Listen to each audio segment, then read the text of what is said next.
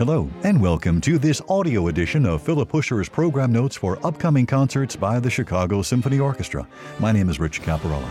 Concerts by the CSO on Thursday, January 10th through Saturday, the 12th, feature guest conductor Bramwell Tovey and baritone Thomas Hampson. The program includes American songs with Thomas Hampson and music by Sir Edward Elgar, variations on an original theme, the Enigma Variations. Here are notes on the American Songbook by guest annotator Mark Clegg, an associate professor of musicology with tenure at the School of Music, Theater, and Dance at the University of Michigan about Charles Ives At the River from five songs. At the River, also known as Shall We Gather by the River, is a Christian hymn written in 1864 by gospel music composer and Baptist minister Robert Lowry.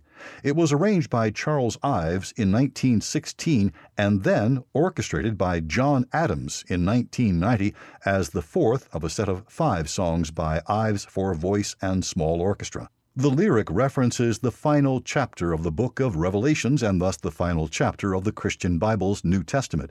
It anticipates life after death in heaven. Ives sets only the first of the original's five verses plus its affirmative refrain, yet, to close the song, he returns to the hymn's opening questioning phrase. Here, rhythmic interruptions and an unexpected truncated ending avoids resolution in the orchestral accompaniment.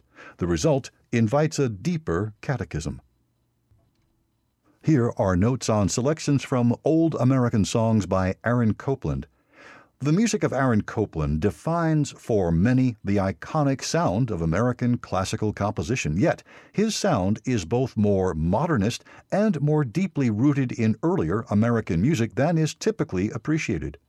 The sheer familiarity of Copland's populist works, such as Appalachian Spring or Fanfare for the Common Man, masks his use of mixed meter that marks his music as part of the 20th century. Further, Copland's distinctive open harmonies harken back to the ringing, perfect harmonies of colonial era American psalmody and such Yankee originalists as composer William Billings. Copland was similarly fascinated with distinctly American musical materials, ranging from folk songs to jazz. It was during his research into early American sheet music in Brown University's Harris Collection of American Poetry and Plays that he discovered inspiration in America's historical songs, ranging from minstrel tunes and campaign music to ballads, revivalist hymns, and a lullaby. Copland set these songs to new piano accompaniments, often restructuring text, rhythm, and melody, as the Old American Songs, Book 1 from 1950 and Book 2 from 52. He orchestrated both sets in 1955 with baritone William Warfield premiering the first with the Los Angeles Philharmonic and mezzo soprano Grace Bumbry premiering the second with the Ojai Festival Orchestra and the composer conducting later that same year. For these performances, Hampson has assembled his own selection of three of these songs Simple Gifts and The Boatman's Dance from Book 1 and Golden Willow Tree from Book 2. Featured prominently as the final dance episode to Appalachian Spring, Copland's 1944 ballet for Martha Graham, the song Simple Gifts was written by Elder Joseph Brackett in 1848 for the United Society of Believers in Christ's Second Appearing, a religious community more commonly known as the Shakers. In Copland's ballet, the tune served as the theme for a set of dance variations, but Copland set Simple Gifts as a song in a freer recitative like style that defies any sense of a regular dance like pulse and thus emphasizes the lyric's timeless spiritual promise of a heavenly afterlife, the valley of love and delight referred to in the text. Credited to Dan Emmett, the Boatman's Dance was originally a minstrel tune celebrating the wily masculinity of an Ohio riverman. Copland expunged the racist blackface dialect of the original. The title, for example, had been Die Boatman's Dance, and introduces each rollicking verse refrain pairing with a clarion call and echo, transforming a once comic dance into an art song evoking the geography of the river. The Golden Willow Tree is Copland's setting of a traditional British ballad, also known as The Sweet Trinity or The Golden Vanity. In each version, the title is the name of a ship threatened with capture, typically by a British ship in the song's American versions, that is saved by the ingenuity of a shipboy whose heroism is rewarded by tragedy. Copland's arrangement is based on a 1937 recording made by banjo player and singer Justus Begley and preserved in the Archive of American Folk Song at the Library of Congress. About William Grant Still's In Memoriam, the colored soldiers who died for democracy. Mark Clegg tells us this is an orchestral tone poem commissioned by the League of Composers. Still active today, the League was founded in 1923 as an advocacy group for contemporary music and living composers. William Grant Still, known as the Dean of African American Composers, was one of 17 composers given the task of commemorating the Second World War in music, even as the conflict continued to rage across the globe. Still's music, with such titles as the Afro American Symphony from 1930 and the choral orchestral ballad And They Lynched Him on a Tree from 1940, was often inspired by the political consciousness of the Harlem Renaissance and its demand that black Americans be recognized not only as human beings deserving of civil rights, but also as U.S. citizens, as full participants in American civic life. Musically, In Memoriam offers a passionate neo romantic statement affirming the humanity of the colored soldiers who died for democracy. Yet, the work's title itself calls ironic, if not bitter, attention to the treatment of black soldiers who, while called upon to make the same ultimate sacrifice of life as white soldiers to protect the country they loved, were not treated equally by the nation. Segregation and discrimination meant that the freedom for which black soldiers fought were denied to them in war and to their families at home. About Walter Damrosch's Danny Deever in the orchestration by Bramwell Tovey. Best remembered for The Jungle Book from 1894, English writer Rudyard Kipling created the poem Danny Deever in 1890, telling the story of a member of the British infantry sentenced to death for killing a fellow soldier. This vernacular barrack room ballad is considered one of Kipling's best and may have been based on a real life example, the 1887 execution of a private flaxman the text offers the tale of military justice and the inculcation of discipline among inexperienced recruits, increasingly charged with the assertion of national power abroad in the era of colonization. Although remembered today as the conductor of the New York Symphony, Walter Damrosch was a prolific composer. In 1897, he created a song using Kipling's text that became its most popular setting. Its snappy military rhythms and marching bass line convey both the dramatic scene and the emotional intensity of the text. Damrosch's music also marks the lyric's alternating conversational structure, with the files on parade asking questions to their color sergeant, who answers by describing Deever's ignoble demise. And now on to Michael Daugherty's letter to Mrs. Bixby from Letters from Lincoln. This is from 2009, a commission for baritone Thomas Hampson by the Spokane Symphony in celebration of the 200th anniversary of the Civil War president's birth. Born in 1809 in rural Kentucky, Abraham Lincoln taught himself math and letters by reading Shakespeare, poetry, newspapers, and books on math and philosophy. He also taught himself violin and harmonica. For the anniversary work, composer Michael Daugherty chose to feature texts from Lincoln's personal letters, including his famous November 21, 1864 note of condolences to Mrs. Lydia Bixby, a widow then believed to have lost five sons to service in the Union Army. Daugherty's musical setting intertwines a weighted, sorrowful vocal line with a hymn like accompanimental melody in a combination that seems to defy gravity and thus conveys both the anguish of mourning and the apotheosis of heroism. Despite the sublime directness of Lincoln's text, historians have since determined that only two of Bixby's sons died in battle. A third deserted the army, A fourth was honorably discharged, and a fifth either deserted or died as a prisoner of war.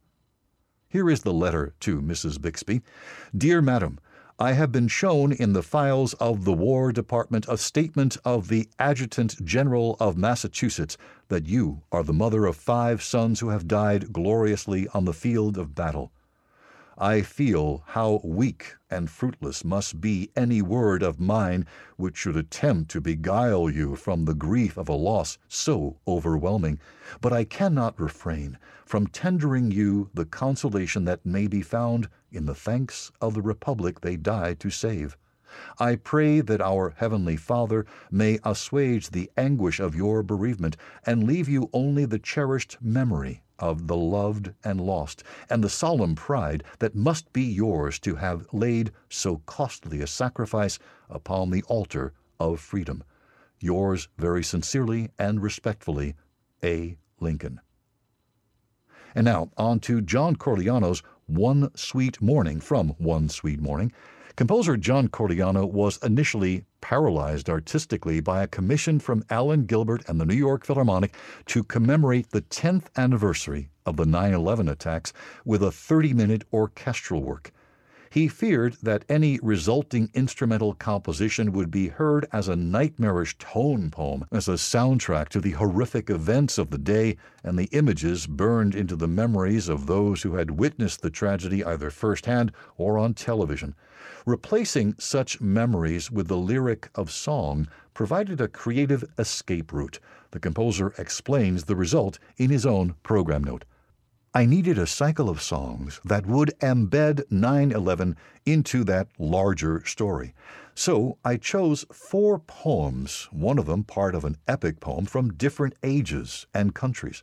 The first poem, Czesław Miłosz's A Song on the End of the World, written in Warsaw in 1944, sets a tranquil scene, a vista of serenity that still hints at the possibility of chaos to come. The poet's descriptions of everyday matters turn chilling when he notes, No one believes it is happening now. My setting for these words is hushed and motionless, never rising in volume and intensity. Shattering the Calm is the second poem, that portion of Homer's Iliad chronicling a massacre led by the Greek prince Patroclus. Each kill is described in detail, and the music, too, strives for the brutal and unsparing. War South of the Great Wall by the 8th century poet Li Po follows.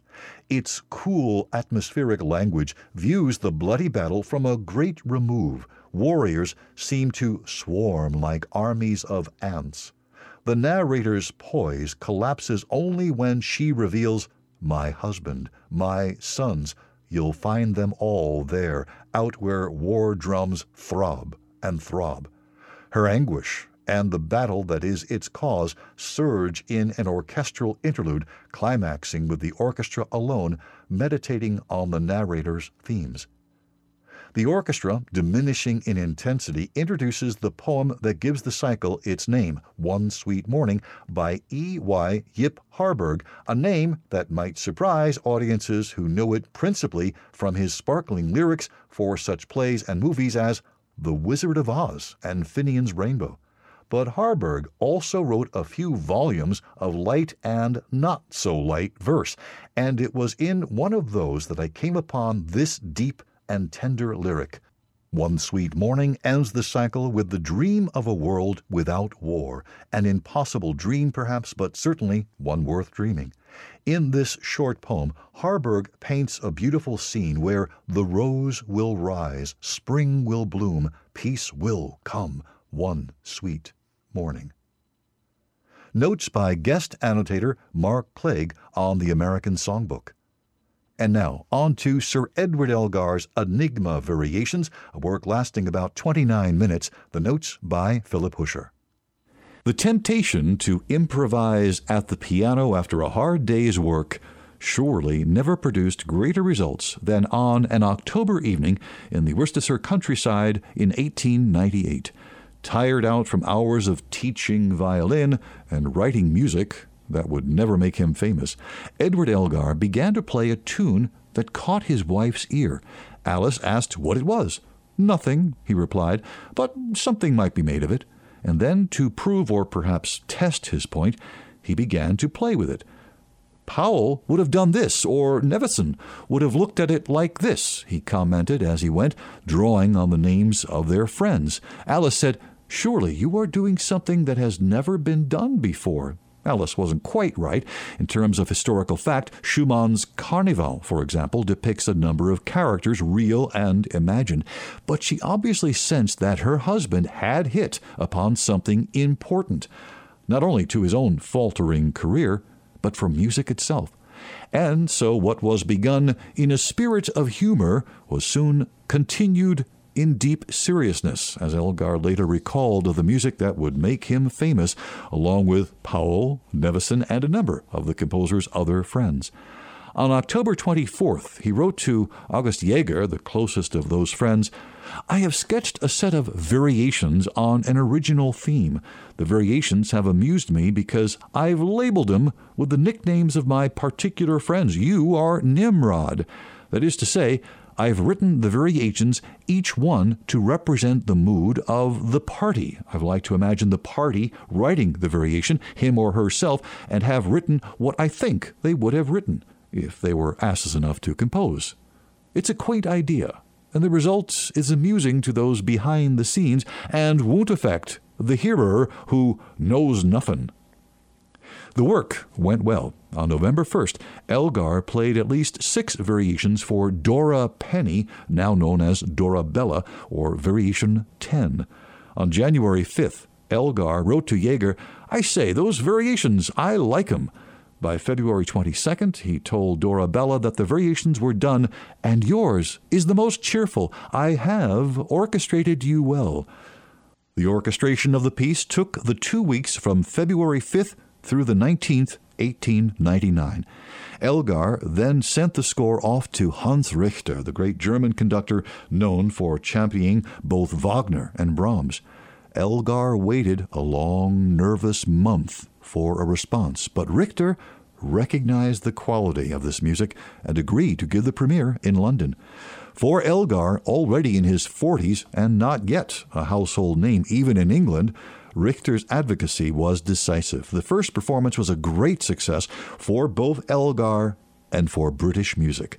The critics recognized the work as a landmark, and although one was aggravated that the dedication to my friends pictured within didn't name names, he was at least honest enough to admit that the music stood handsomely on its own. The friends have long been identified, but a greater question still remains. At the time of the premiere, Elgar wrote, The enigma I will not explain. Its dark saying must be left unguessed, and I warn you that the apparent connection between the variations and the theme is often of the slightest texture. Further, through and over the whole set, another and larger theme goes but is not played, so the principal theme never appears, even as in some late dramas, that is, uh, Maeterlinck's L'Intruse and Les Sept Princesses, the chief character is never on the stage. Those are words Elgar later came to regret because the public's curiosity often overshadowed the music. Elgar himself only made matters worse by divulging that the larger theme fit in counterpoint with his original theme by telling Arthur Troyte Griffin, Variation 7, that the theme is so well known that it is extraordinary that no one has spotted it, and by admonishing Dorabella that she, of all people, had not guessed it. Several melodies have been favored over the years, including God Save the King, Rule Britannia, and most often Auld Lang Syne. But to date, the enigma still remains its place in Elgar's title.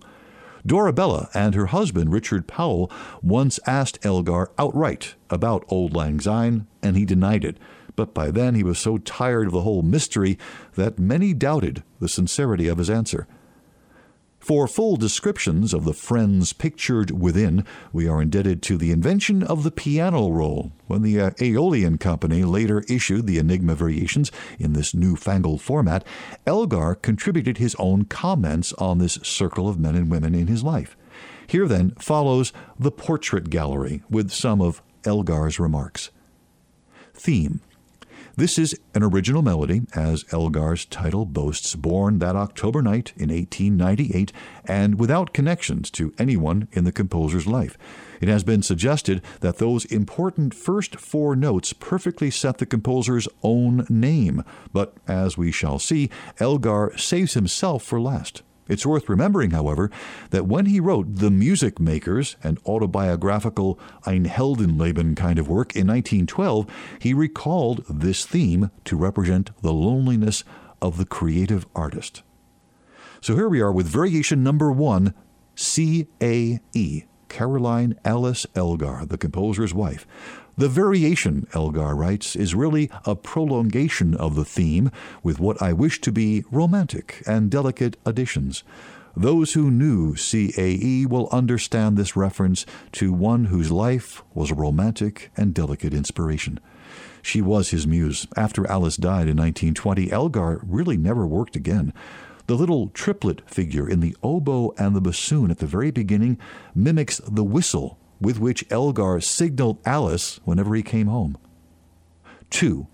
HDSP. Hew David Steuart Powell played chamber music with Elgar. His characteristic diatonic run over the keys before beginning to play here is humorously travestied in the semi quaver 16th note passages. These should suggest a toccata, but chromatic beyond HDSP's liking. Their frequent partner was Basil Nevinson, Variation 12. 3. R.B.T. Richard Baxter Townshend, who regularly rode through the streets of Oxford on his bicycle with the bell constantly ringing, is here remembered for his presentation of an old man in some amateur theatricals, the low voice flying off occasionally in soprano timbre. Dorabella also recognized the bicycle bell in the pizzicato strings. 4. W.M.B. William Meath Baker was a country squire, gentleman, and scholar. In the days of horses and carriages, it was more difficult than in these days of petrol to arrange the carriages for the day to suit a large number of guests. This variation was written after the host had, with a slip of paper in his hand, forcibly read out the arrangements for the day and hurriedly left the music room with an inadvertent bang of the door. 5. RPA. Richard Penrose Arnold was a son of Matthew Arnold and a great lover of music, which he played on the pianoforte in a self taught manner, evading difficulties but suggesting in a mysterious way the real feeling. In the middle section, we learn that his serious conversation was continually broken up by whimsical and witty remarks. 6. Ysobel. Isabel Fitton was an amateur violist. The opening bar, a phrase made use of throughout the variation, is an exercise for crossing strings, a difficulty for beginners. On this is built a pensive and for a moment romantic movement. 7. Troyte. Arthur Troyte Griffith, an architect, was one of Elgar's closest friends. The uncouth rhythm of the drums and lower strings was really suggested by some maladroit essays to play the pianoforte. Later, the strong rhythm suggests the attempts of the instructor, E.E., to make something like order out of chaos, and the final despairing slam records that the effort proved to be in vain. 8. W.N. Winifred Norbury lived at Sherridge, a country house, with her sister Florence. The music was really suggested by an 18th century house. The gracious personalities of the ladies are sedately shown, especially Winifred's characteristic laugh. 9. Nimrod. Nimrod is the mighty hunter named in Genesis 10. Alfred Jaeger, Jaeger is German for hunter, was Elgar's greatest and dearest friend. That is apparent from this extraordinary music, which is about the strength of ties and the depth of human feelings. These 43 bars of music have come to mean a great deal to many people. They are, for that reason, often played in memoriam when common words fail and virtually all other music falls short. The variation records a long summer evening talk when my friend discoursed eloquently on the slow movements of Beethoven. The music hints at the slow movement of the Pathetique Sonata, though it reaches the more rarefied heights of Beethoven's last works. Dorabella remembered that Jaeger also spoke of the hardships Beethoven endured, and he urged Elgar not to give up. Elgar later wrote to him, I have omitted your outside manner and have only seen the good, lovable, honest soul in the middle of you. The music's not good enough. Nevertheless, it was an attempt of your E.E. Jaeger died young in 1909. Twenty years later, Elgar wrote, His place has been occupied but never filled. 10. Dorabella. Dora Penny, later Mrs. Richard Powell, and to the Elgars always Dorabella from Mozart's Così fan tutte. Her variation, titled Intermezzo, is shaded throughout by a dance like lightness and delicately suggests the stammer with which she spoke in her youth. 11. GRS. Dr. George R. Sinclair was the organist of Hereford Cathedral, though it's his beloved bulldog Dan who carries the music, first falling down a steep bank into the River Wye and then paddling upstream to a safe landing. Anticipating the skeptics, Elgar writes Dan in bar 5 of the manuscript, where Dr. Sinclair's dog barks reassuringly in the low strings and wins fortissimo. 12. BGN. Basil G. Nevinson was a fine cellist who regularly joined Elgar and Hew David Steuart Powell, Variation 2, in chamber music. The soaring cello melody is a tribute to a very dear friend whose scientific and artistic attainments and the wholehearted way they were put at the disposal of his friends particularly endeared him to the writer. 13. The only enigma among the portraits, just asterisks in place of initials, and romanza at the top of the page. The clarinet, quoting from Mendelssohn's Calm Sea and Prosperous Voyage midway through, points to Lady Mary Lygon, who supposedly was crossing the sea to Australia as Elgar wrote this music. She wasn't. The drums suggest the distant throb of a liner, Elgar writes. Although Elgar eventually confirmed the attribution, it has never entirely satisfied a suspicious public. Dorabella claimed that in the composer's mind, the asterisks stood for My Sweet Mary. 14. EDU. Edu was Alice's nickname for her husband. This is his self portrait, written at a time when friends were dubious and generally discouraging as to the composer's musical future. Alice and Jaeger, two who never lost their faith in him, make brief appearances. The music is forceful, even bold. It's delivered with an unusual strength known best to late bloomers, the defiance of an outsider intent on finding an audience, and the confidence of a man who has always wished to be more than another variation on a theme. A parting word about the title. The work wasn't at first called Enigma. Elgar used the word for the first time in a letter to Jaeger written at the end of May 1899, three months after the score was finished. Enigma is written on the title page for the autograph manuscript, but it's written in pencil and not by Elgar. When the Chicago Symphony introduced this music to the United States in 1902, the program page listed it only as Variations, Opus 36. And finally, tracking down the enigma. In 1953, the Saturday Review sponsored a contest for the best solution to the identity of Elgar's enigma. The top prizes, the composer's daughter Carice Elgar Blake was one of the judges, were awarded to the Agnus Dei from Bach's B minor Mass, the trio Una Bella Serenata from Mozart's Così fan tutte, the slow movement of Tchaikovsky's Pathetique Symphony, and God Save the Queen. None, however, seemed particularly convincing, and the search continued.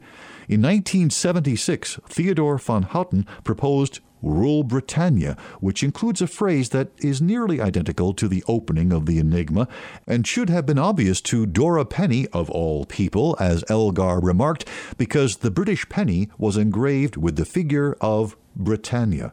In 1984, Derek Hudson showed even more persuasively how a phrase of Auld Lang Syne fits Elgar's theme and many of its variations.